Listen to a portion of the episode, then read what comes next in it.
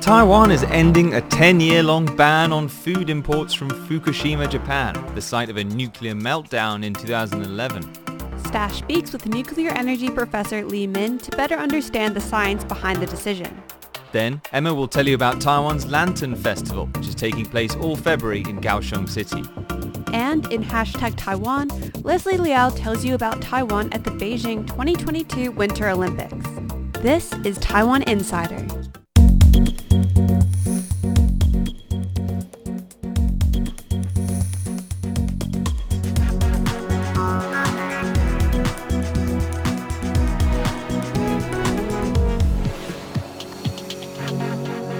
Welcome to today's show.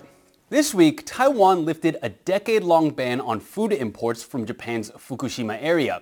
Taiwan banned the foods in 2011 for food safety concerns after an earthquake and tsunami triggered a meltdown at a nearby nuclear plant. Taiwan officials say their decision to lift the ban is based on science and is in line with international standards. Taiwan and Japan have a friendly relationship when it comes to admiring each other's tourist attractions and delicious cuisine. However, the issue of importing food from Japanese regions affected by the Fukushima nuclear disaster has caused friction between the two countries over the past decade. Taiwan's decision to lift the ban on Fukushima imports is the result of years of research conducted by experts around the world. Inspections led by the National Taiwan University College of Medicine have concluded that any traces of nuclear radiation are negligible and there's no cause for alarm. According to international standards, a person's annual exposure to radiation should not exceed 1 millisievert.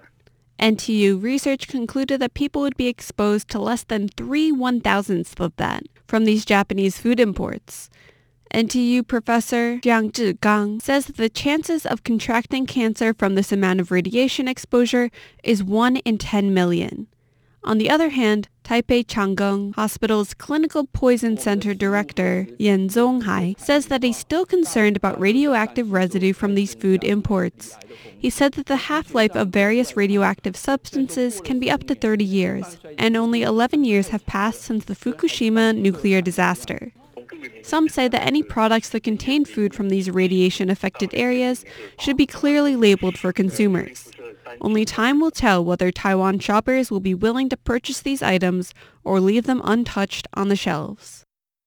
Now, Taiwan's cabinet says that the ban lift is conditional. Food imports from the region will be subject to strict inspection, and items like mushrooms, wild bird meat, and other vegetables will remain prohibited. Stash Butler spoke with nuclear science expert Professor Li Min to get a clearer picture of the science behind the decision. You know, you need to do some measurement to make sure how much uh, radionuclide is left in the food. It must be below so-called uh, maximum minimal concentration set up in the regulation before the food can be shipped to the market. So you can do that very easily. It's kind of a standard procedure in making those measurements. How many of these products do you think uh, are below that limit? I mean, how are we expecting to see lots of these products, you know, not not meeting this limit? I I don't have a number exactly to quote, but in my impression is uh, there's not a lot of fish with uh, radionuclide contamination above the regulatory limit, but you still need to check it before you put the fish on the market. And with these kind of, you know, checking it's below this concentration, what, what kind of testing uh, are these products well, going? Well, it's not a testing. It's a, you, you, you just use, use the, ra- uh, the radiation detector, you know, make the measurement. It's pretty easy. As long as you have a proper instrument, you can measure it directly. According to the government itself, 55 countries had controls on food imports from Japan following the uh, Fukushima disaster. But till this week, only Taiwan and China still had a complete ban on food products from the region. Is, in your view, is Taiwan lagging behind other countries on this issue? Yes. You know, in the last December, we have a popular referendum on the on the on the commercial operation of the fourth nuclear power plant. So I'm kind of against government policy. Now government another, you know, uh, make an announcement going to import the food from the Fukushima area. Do I against it? No, I don't think so because I'm a scientist, I'm an engineer. I have to make sure my point of view is scientific based, okay? Based on the scientific evidence, the risk of importing the food from Fukushima is extremely low. We don't need to worry about it. Now, the government says lifting the ban will boost Taiwan's chances of joining a regional free trade pact, the Comprehensive and Progressive Agreement for Trans-Pacific Partnership, or CPTPP for short. Now, right now, the CPTPP has 11 signatories, shown here in light and dark green. They include Japan, Canada, Australia, and Mexico, among others. Now, Taiwan applied to join in September, just a week after China put in its own application. Crucially for Taiwan, Japan has the largest economy of the current members and Japan is also the chair of the CPTPP's commission. Taiwanese authorities hope lifting the Fukushima import ban will remove any lingering bad feelings from Japan towards Taiwan, making it easier to join the trade agreement. But Taiwan still needs all 11 signatories to support its application before it can join, and the whole process can take years. So don't expect a neat resolution to this story anytime soon. Up next, Leslie Liao has all the latest on Taiwan at the Winter Olympics in hashtag Taiwan. It might seem like we just got out of one Olympic Games, but guess what? It's time for another. The 2022 Beijing Winter Olympics kicked off on February 4th and it's scheduled to go until February 20th. Given the current political situation, you might think that Taiwan isn't participating in the Winter Olympics in China, or you might think that Taiwan's not participating because it's a subtropical country where snow is treated like a tourist attraction. But the reality is, yes, Taiwan is participating in Beijing 2022. And if you're wondering, how? Well, just remember that the Caribbean country Jamaica also has a bobsledding team. Taiwan sent four athletes to compete in three sports, two in alpine skiing, one in luge, and one in speed skating. The speed skater, 33-year-old Huang Yuting, got into some trouble on social media last Thursday on the eve of the Winter Olympics. She uploaded training footage of herself wearing the uniform of the Chinese team. If you're a longtime watcher of this show, I don't have to tell you why that's a problem. China claims Taiwan as part of its territory, and it threatens Taiwan with military force regularly. So a Team Taiwan member wearing a Chinese uniform kind of sends the wrong message. In response to criticisms, Huang said that politics and sports should be kept separate. She said there are no borders in athletics. However, Huang is one of Team Taiwan's flag bearers at Beijing 2022.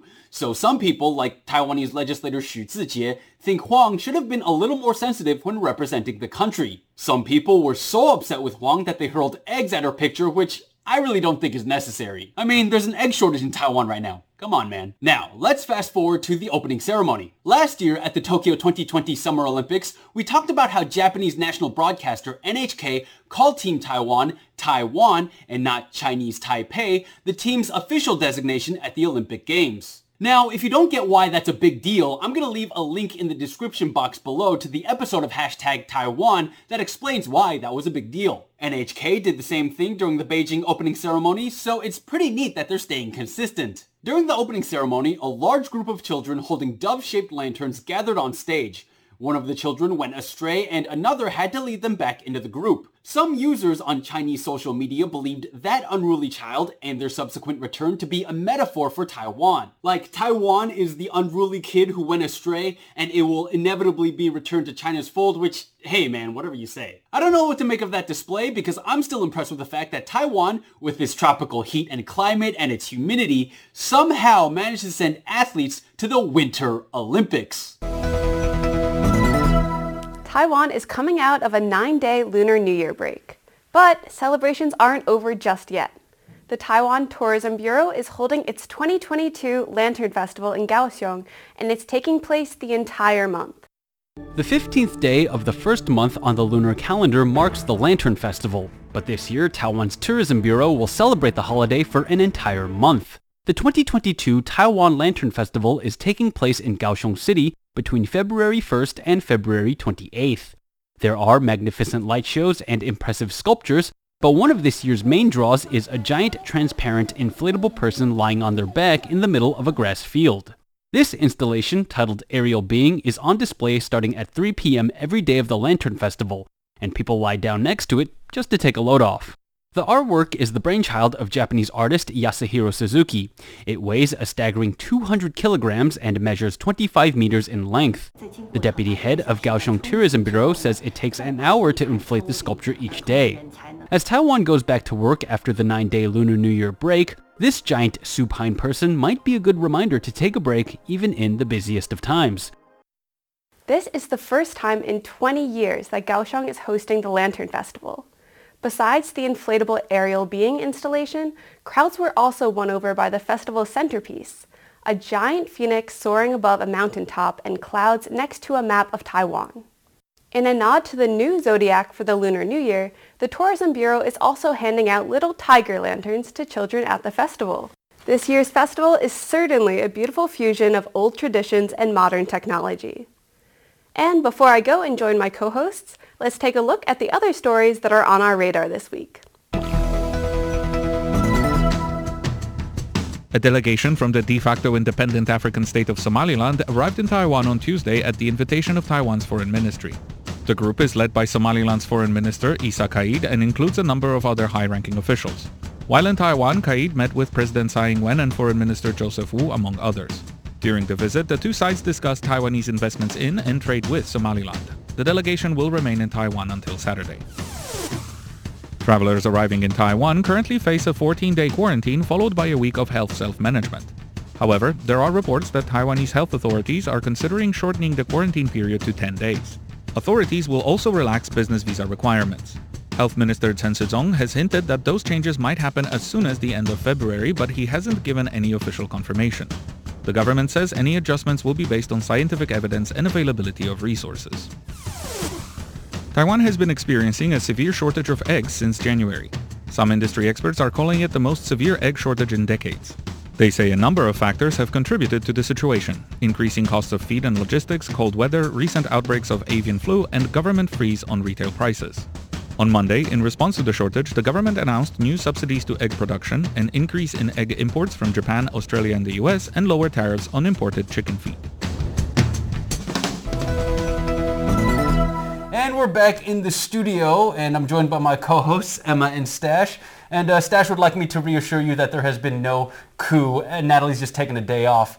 But uh, for our final question of the week today, I'm going to be asking my co-hosts how they spent their nine-day Lunar New Year break. Emma told you we just came out of a very nice long break and we all went somewhere nice and enjoyed it. So Stash, show me a picture of your break that sums it up or the best part of your break, whatever it was. All right, well, take a look at this. This is the dining table at my friend's house uh, on Lunar New Year's Eve. So much food on offer. It was, yeah, kind of quite overwhelming. There's really. like a bunch of. You went to Yilan, right? Yeah, and yeah, There's yeah, a yeah. plate of duck there, and duck is like their specialty out yeah, there. there was lots of duck on offer, lots of veg, lots of, honestly, every meat, everything you could think of. What was your there. favorite thing you had? That's a good question. There was, um, I think it was actually the duck. There was Uh-huh. the duck. The duck stuff was really, really nice in the kind of, you know, pancake. All right, Emma, show us uh, your picture from over the Lunar New Year break. Okay, so here it is. I went to Xiaoliuqiu with at a bunch of friends over break, which was great. The weather was awesome, as you can see, nice clear skies. And one of my favorite things that we did was we went kayaking in these really cool kayaks I'd never been in before. They were completely transparent, so you could look down, see uh, the water, see the beautiful I fish was and say, the like, coral. could you, Yeah, could you see, the fish? stuff? Like, You had to kind of press your face like down, which was only if you were really flexible was possible. And we couldn't see any sea turtles while we were doing that because they tend to stay away from the boats, but we saw some from a distance, which was, Was- really cool. was it kind of scary? Because, like, you know, like sometimes I get a bit freaked out in water when I realize like how deep it is. Did you have any kind of like, was there, was anything kind of weird about doing that? Um, I was fine, but I had a friend who ate like a mantou right before, and Oh. he said it didn't really sit that well in his stomach. Man- Mantous are pretty innocuous. Like they're they're pretty harmless. yeah, exactly. food, it's man. pretty much benign, as benign a food as you can eat. But Uh, anyway, this is my picture from the Lunar New Year break, and uh, I, for the last two days of the break, I went camping up in the mountains. Um, That's it's not exactly camping. It's like glamping. Glamping. They nice. That's quite a Taiwanese thing, though. I feel Yeah. like you know, like like you're like, oh, I went camping. It's like, oh, the air conditioning wasn't good. Though. Yeah, Like, what? there, was, there was an air conditioner in the tent. That's That's- like Oh my boggled God. my Oh, mind. yeah. But it was a beautiful way to spend uh, the last few days of the Lunar New Year break. The air up there is so nice and I crisp. bet. Compared to Taichung, huh? yeah, yeah, yeah. and uh, a little cold up there, but it was it was really really nice, really great experience. Pretty Yeah, good. Did you get to see the sunrise or the sunset while you were No, cloudy, cloudy. you wanted to Ah, see the sunset, um, and then like it was just it was all clouds. I was just like, oh, we're not seeing anything. Wow, fair enough. Anyway, that's about all the time we have for this week's show. For Taiwan Insider, I'm Leslie Liao. I'm Stash Butler. And I'm Emma Banak. You can uh, follow us on social media. Yeah, we're on YouTube, Twitter, Facebook, all the major media platforms. and when you check us out on there, don't be afraid to send us a message. We'd love to hear what you think about the show. Anyway, guys, until next week, we'll see you around.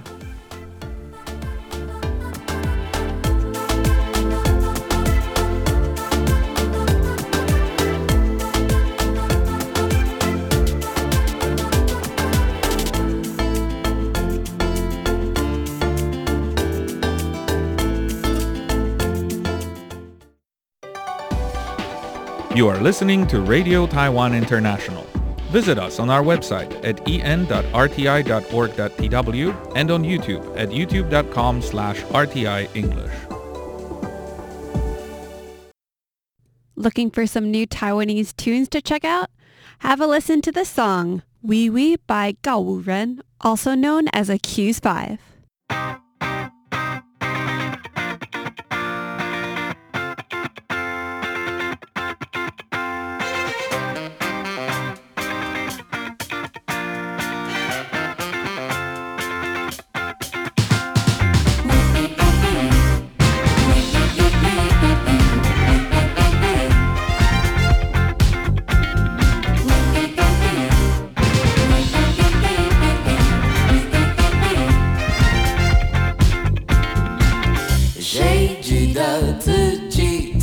天喝烂醉的时候？谁记得自己上班是经过了什么？重复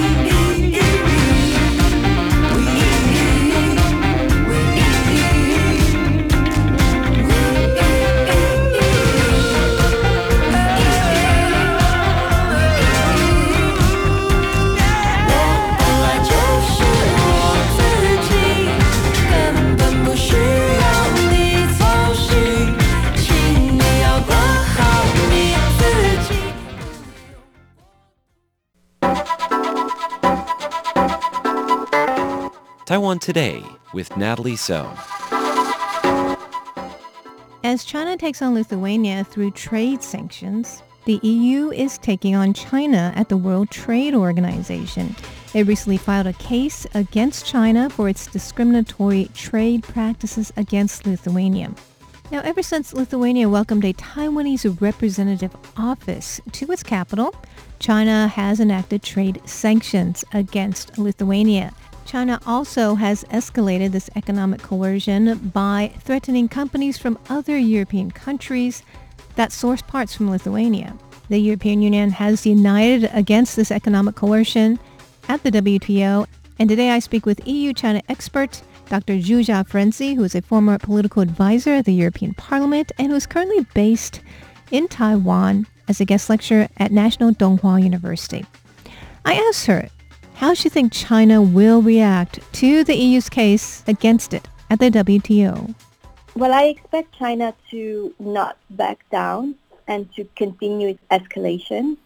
We saw that China, after Lithuania decided to move out of the 17 plus 1 uh, platform or cooperation framework and to, decided to expand ties with Taiwan, first the response was diplomatic response, uh, using diplomatic tools, and then escalating that to economic coercion, and then going beyond even Lithuania, but targeting the, the integrity of the single market of the EU. So this escalation is continuing, and I expect this to, to continue. We saw that after Lithuania, when Slovenia's prime minister also had uh, Taiwan-friendly words and message of support and interest in expanding ties with Slovenia. We've had uh, information that Beijing had already uh, went against Slovenian companies and started to use a similar tactic language to send threats to Slovenia that if it goes down a similar path, then there will be consequences. So I think the further the EU goes, the further China will go. However, I think if we have practical and concrete response, then this cannot escalate forever. There will be consequences for China. And as I said, the response from the European Union has to be both on the economic front and politically on the level of, of the messages and the communication that we send towards Beijing. So what about countries like Slovenia that want to improve ties with Taiwan? Do you think that they will be intimidated by China? Well, I think China's uh, intention or Beijing's intention is clearly by treating Lithuania as it does and uh, by using economic coercion against Lithuania, the message was to send the message to other countries who might share Lithuania's concerns that there are consequences for any European member state that does something that in China's perception it goes against Chinese national interests. So the concerns that Lithuania has when it comes to China in terms of um, lack of reciprocity, Chinese influence inside the EU, uh, using this information to undermine democratic governance, and all those instances where uh, Chinese influence has had an impact on European cohesion and European unity is what pushed Lithuania to act. Lithuania is not alone in this. Slovenia, as part of that same 16 plus 1 cooperation framework, Slovenia has also shared the concerns that Lithuania has expressed. However, it has not yet gone as far as Lithuania. Of course, uh, everyone's watching carefully inside the EU because whatever China does inside the EU in one of its member states, it has implications for the European Union as a whole. So I believe that there will be more coming in terms of more messages of support and solidarity. And I think the EU is getting ready. What unfortunately we've seen so far is that because we don't have that toolbox uh, ready to open and use effectively. We have had to take longer and that time has been to China's benefit to use this information to go further, to escalate further. But right now, I think we're reaching a point um, already almost we're going to be in about a year since this started to unfold because it was in May 2021 that Vilnius made its announcement to lead the 17 plus 1 and expand ties with Taiwan. So I think as with everything, and often is the case with the EU, because we're such a large organization, international organization, and, and group of sovereign countries where decisions need to converge in order to make a move on the European level. It takes time, but I believe that there is a strong enough will and readiness between member states to work together to protect their interests and to stand strong and not allow Chinese coercion to divide them because economic coercion from China can be considered successful when it divides the EU. I mean, that is ultimately Beijing's idea. It is to really push forward its political agenda, and the more divided the EU is, the better for Beijing. So I think this is something that member states are understanding at this stage, and this is why they are willing to work together. The Parliament, Council will need to work and speed up its work on the anti-coercion instrument. And we will need to see in the coming months progress on that front that will send another message to Beijing that now we have tools to protect ourselves. We can restrict access to Chinese companies because so far our market has been very open and Chinese companies have benefited from that and Beijing has benefited from that as well. So for the future, I think we will see the European Union strengthen its cohesion, and that will give member states protection in the face of economic coercion with Chinese characteristics. This is what we're seeing. Difficult to detect, and European Union needs to have that resilience to understand Chinese coercion or coercion with Chinese characteristics, and it needs to have the tools to do that. That is Dr. Zsuzsa a EU-China expert based here in Taiwan as a guest lecturer at National Dong Hwa University. Dr. Ferenczi is also a former political advisor at the EU Parliament. Next, she tells me if she thinks other Central and European states will continue to engage Taiwan even as they see the pressure China is putting on Lithuania.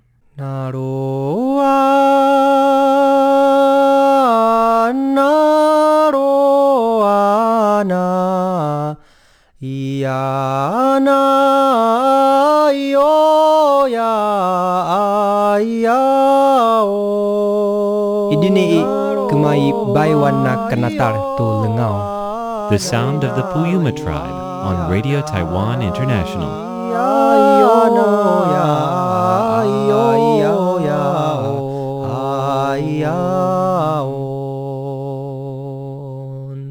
You're listening to Taiwan Today, and I am Natalie So.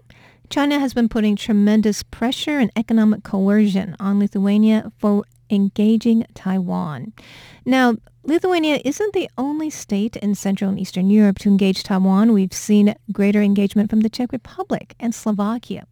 Now, today I ask Dr. Zsuzsa Ferenczi, who is an EU-China expert based here in Taiwan at National Dong Hwa University, if she thinks that these states will continue to build closer ties with Taiwan, even as they see China put trade embargoes on Lithuania? I believe so. I believe that other member states in Central Eastern Europe, they have already illustrated that they are friends and they want to be friends with Taiwan and that they have serious doubts of uh, further cooperation with China. Their trade cooperation with China has been minimal. Some of these countries uh, such as Slovakia, uh, even Slovenia, have benefited the least from the 17 plus 1 uh, cooperation. And I expect that there, because there is more visibility uh, inside these countries of Taiwan. So Taiwan in the past two years with the pandemic has really managed to um, improve its visibility and its profile inside these countries. And I think uh, this is paying off.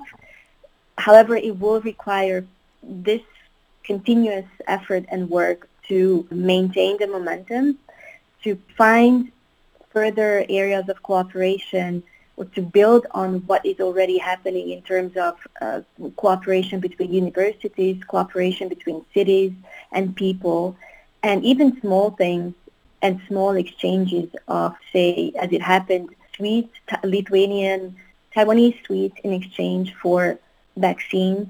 Mm-hmm. Um, this has created a lot of goodwill and also lasting connections. And I think these things are just as important to shape the perception that people have in Central Eastern Europe of Taiwan. For many years, I mean, for all this time, China has dominated the perception in across the EU that China has become and was seen as this big economic opportunity, and Taiwan was never really considered as a relevant player. Of course, this has changed in the past two years, and even more so intensified by the pandemic and, and China's uh, behavior throughout the pandemic. So changing perceptions is important. It is already happening, and I expect this to continue in the near future. That's great. Oh, I also hear that, this last question, um, that MPs from England will be coming to Taiwan soon. So how significant is that? Yes, that is, that is great news. I think it will follow the other European delegations uh, in a very nice and uh, effective way to keep sending that message. As I was explaining earlier, it is very important to send a message to Beijing that what member states choose to do with Taiwan in terms of cooperation is their right to do. And I think the more visits we have from Europe, whether it's European institutions or member states, whether it is on disinformation or on general cooperation or on trade and investment or on education and science, it all helps shape this uh, message and narrative that uh, European countries, including the UK, have a sovereign right to cooperate with Taiwan, and this is something that they can decide. So it will help definitely give more visibility to Taiwan and also to strengthen the international alliance that supports Taiwan of like-minded partners. Because often when asked what is the biggest challenge that Taiwan faces in the future, the response is, well, it's the existential threat that it faces uh, from the People's Republic of China. However, I, I also think that there's challenge in maintaining the international community's willingness and cohesion to stand with Taiwan. We've seen countries joining and this alliance strengthening. We've seen it at the level of national parliaments. We've seen it at the level of government. But I think this needs effort and conscious efforts to maintain and to sustain it in order to not let Taiwan stand alone in the face of China. Well, it's great to see this uh, concerted effort from uh, European nations and also individual countries reaching out to Taiwan. This is great for Taiwan. Good news start of the new year, I guess. yes, very good news. Yes. Well, thank you very much, Zsuzsa, for speaking with me again. My pleasure. Thank you for having me. That is EU-China expert Dr. Zsuzsa Ferenczi, who is based in Taiwan as a guest lecturer at National Dong Hwa University. She's also a former political advisor for the EU Parliament. Thanks for tuning in to Taiwan Today. I'm Natalie So.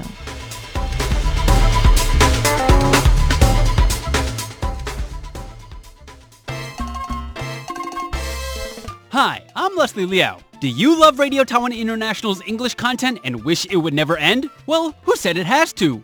The fun doesn't have to stop here. Check out our website, or our Facebook, or our YouTube, or our Twitter. Go to en.rti.org.tw for the latest Taiwan news stories. Check out Radio Taiwan International on Facebook to see great pictures of Taiwan. Go to youtube.com slash RTI English to view some of our great features. And when you're done, tell us what you think on Twitter. Our handle is Radio Taiwan underscore ENG. What are you waiting for? I'm here waiting for your message. You're listening to News Playlist. We've queued up some of the most interesting reports for you, brought to you by Radio Taiwan International.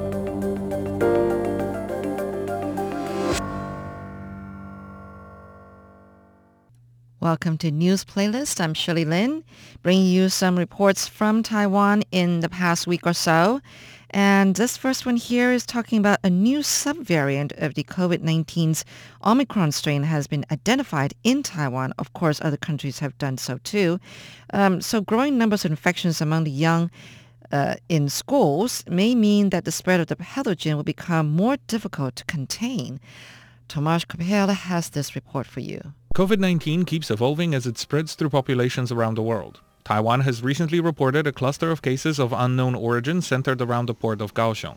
Testing has revealed a connection between those infections and a new subvariant of Omicron BA2. The Dean of National Taiwan University Children's Hospital, Huang Limin, says that the appearance of infections means that the virus is already present in the community. He says the subvariant seems more infectious than Omicron, but it's uncertain by how much.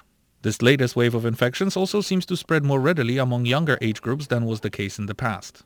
Most of those infected in January were under 50, with a relatively high proportion of young adults and children.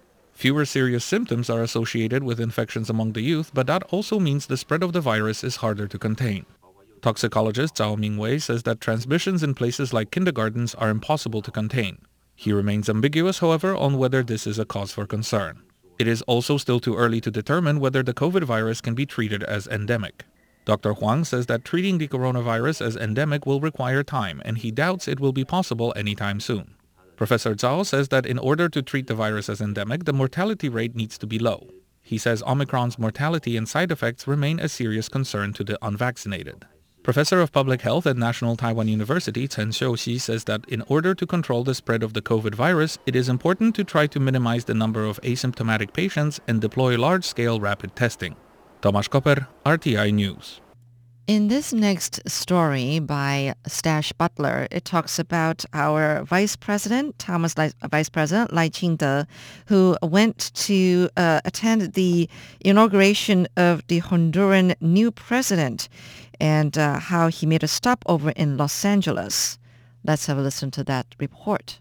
A plane comes to rest at LA International Airport with a VIP on board, Taiwan Vice President Lai Ching-te. On hand to welcome him are Taiwan's U.S. Representative Hsiao Bi-khim and the chairman of the American Institute in Taiwan, James F. Moriarty. Stepping out of the plane, Lai waves for the cameras. Honduras' Consul General in LA, Maria Fernanda Rivera, greets him with flowers.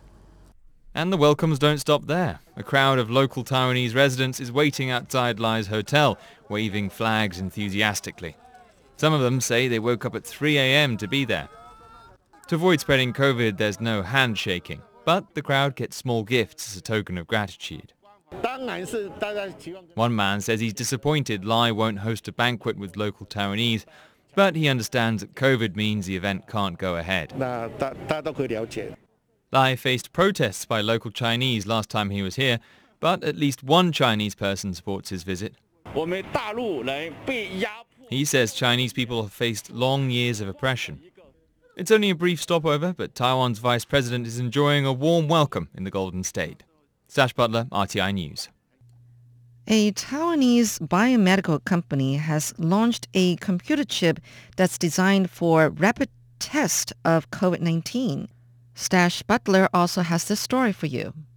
COVID-19 lateral flow tests roll off a factory production line. It's these, alongside antibody tests and PCRs, that form the backbone of the global diagnostic system. But they have their drawbacks. Rapid tests are, of course, rapid, but antigen tests sometimes produce false positives and false negatives. Antibody tests only work towards the end of infection, and PCR tests normally take at least an hour and a half to produce results. A new innovation from biomedical firm Molson Tech aims to address all those issues. They call it a COVID-19 rapid testing chip, and it's small, fast, and accurate. The whole testing process takes about 25 minutes from start to finish, and the chip catches almost 97% of positive cases. In practice, the only positive cases it misses are ones where the virus is at a barely detectable level. Molson Tech CEO CJ Zhu says that the test will normally sell for around 110 US dollars. But with the Taiwan government subsidy, the company hopes to give hospitals a discount of at least 40%. Molson Tech worked alongside the National Applied Research Laboratories, Academia Sinica, and the Kaohsiung Veterans General Hospital to develop the chip. The device has already got emergency use authorization from Taiwan health authorities, so it's set to go on sale in February. The next step, bringing this piece of potentially life-saving kit to the rest of the world. Stash Butler, RTI News. This next report was just before the Lunar New Year holiday, and it's about how Taiwanese people were scrambling the last minute to get all the things they need for the nine-day-long holiday. Throngs of shoppers hoping to buy Lunar New Year goods descend on Jianguo Market in Taichung. Navigating the ebbs and flows of the crowd, shoppers are trying to get all the necessities before the New Year break. For most, it's food that is going to be cooked and enjoyed with family over the holidays. For vendors, on the other hand, this means non-stop work greeting customers and introducing the goods. The vendors say there are one and a half times more customers than before, but they are expecting even more over the weekend just before the holiday break. Higher demand also means higher prices on certain products like meat. Customers, however, don't seem too concerned with supply and demand dynamics and pay asking prices to get everything they need. The usual pre-holiday crowds were also spotted at a famous souvenir shop in Miaoli which sells snacks and small gifts for the new year. Some shoppers fill up a single shopping basket, others need several. One customer spent close to 300 US dollars while another came two days in a row to get an ample supply of his favorite snacks. The shop says that due to the COVID pandemic, it has seen fewer customers so far, but the numbers are steadily increasing. Crowds of customers might be a COVID risk, but they are also a blessing for business owners whose bottom lines were affected by the pandemic. Tomasz Koper, RTI News. You're listening. You're listening. You're listening. You're listening to Radio Taiwan International from Taipei, Taiwan. With the long nine-day Lunar New Year holiday that we had, well, Taiwanese health authorities obviously had to remind people about observing COVID-19 rules. I bring you this story. The Lunar New Year holiday is a time to get festive and feast together. But while COVID-19 pandemic is ongoing, people still need to follow rules like washing their hands frequently and keeping social distance. Health Minister Chen Shizhong says whether it's traveling home or getting together with friends, people should try not to get too close to each other. That is, they should maintain social distancing. Authorities are also advising people who haven't been vaccinated yet to do so quickly for their own safety and the safety of senior family members. People are also advised to keep their masks on around vulnerable elderly people and to avoid crowded places. As to what's a safe number of people for a dinner gathering, everyone has different interpretations. One woman says not more than 20. Another says about 5 to 6, not more than 10. One doctor says it depends on the size of the venue. He says ideally the space should be big enough for everyone to maintain a social distance of 2 meters from each other. He also says to make sure the venue is well ventilated. He says as long as social distancing is observed, people generally don't have to worry too much. The Lunar New Year is a time for seeing family, but health authorities say that safety has to be the first priority. We've got good news concerning the quarantine period for incoming travelers uh, during COVID. So uh, health authorities in Taiwan are considering cutting the quarantine period from two weeks to 10 days, from 14 days down to 10 days. But a lot still depends on whether or not Taiwan experiences a spike in cases following the Lunar New Year holiday. That means now. Well, Stash Butler has the details for you. It's back to the office for Taiwan's workers after the Lunar New Year break. But after all those family gatherings, the NUI of the 9 to 5 masks the fact that now is a make or break period for Taiwan's fight to control an Omicron outbreak. CMU Children's Hospital's Dr. Huang Gaobin says that the COVID-19 Omicron variant has an incubation period of about three to four days. That means 70 to 80% of infected people will show symptoms within a week. Huang says that if cases don't spike in the next two weeks, Taiwan should have the virus under control. Right now, incoming travelers face 14 days quarantine upon arrival. But Huang says that could drop to 10 days in March or April. A National Taiwan University Professor of Public Health Chen Xiuxi says quarantine could become even shorter. Chen says authorities could cut quarantine to five days by June if case numbers start trending down around the globe in the next few months. But he says Taiwan would need some time to prepare for that. The main form that preparation would take is making sure people have had their third dose of a COVID-19 vaccine. Authorities could also ban indoor dining for unvaccinated people. But for now, nothing's set in stone. And as experience shows, a few months is a long time during a global pandemic. Stash Butler, RTI News.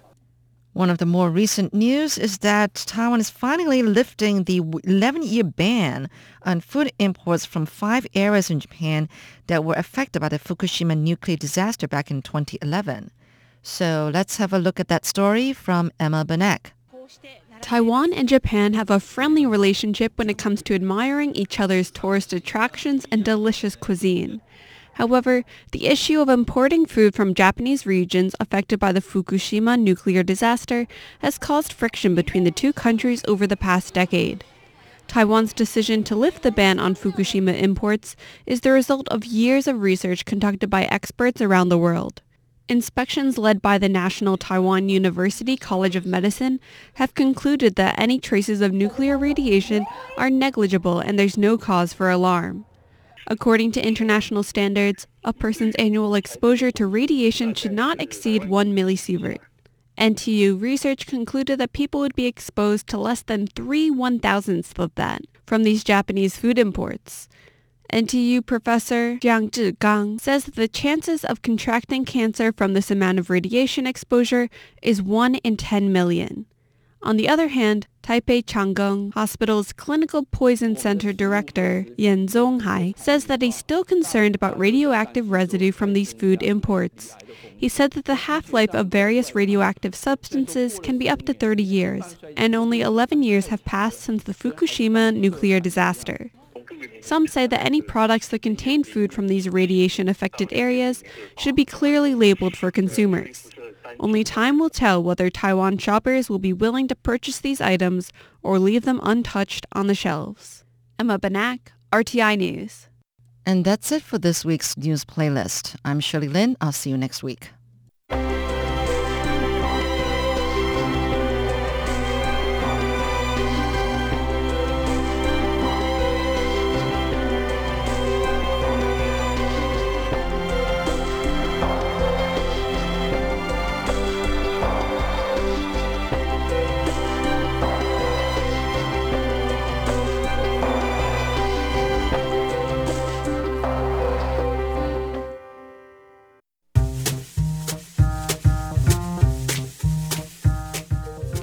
Thank you for tuning in to Radio Taiwan International, Taiwan's national broadcaster. We hope you enjoyed our programs. You can catch all of our latest news, audio, and video features on our website at en.rti.org.tw. Again, go to our website en.rti.org.tw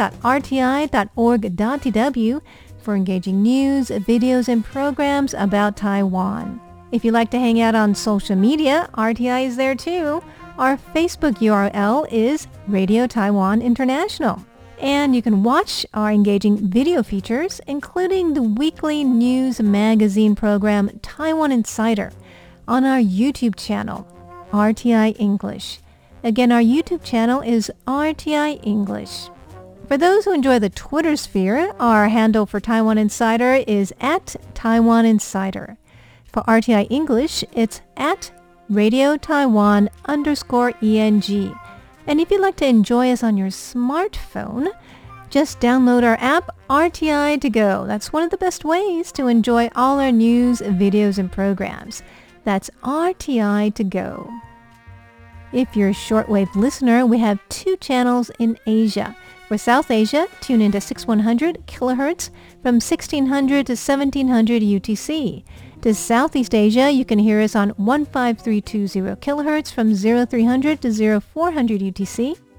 We would love to know what you think of our programs. Email us at english at rti.org.tw. Thank you again for tuning in to Radio Taiwan International.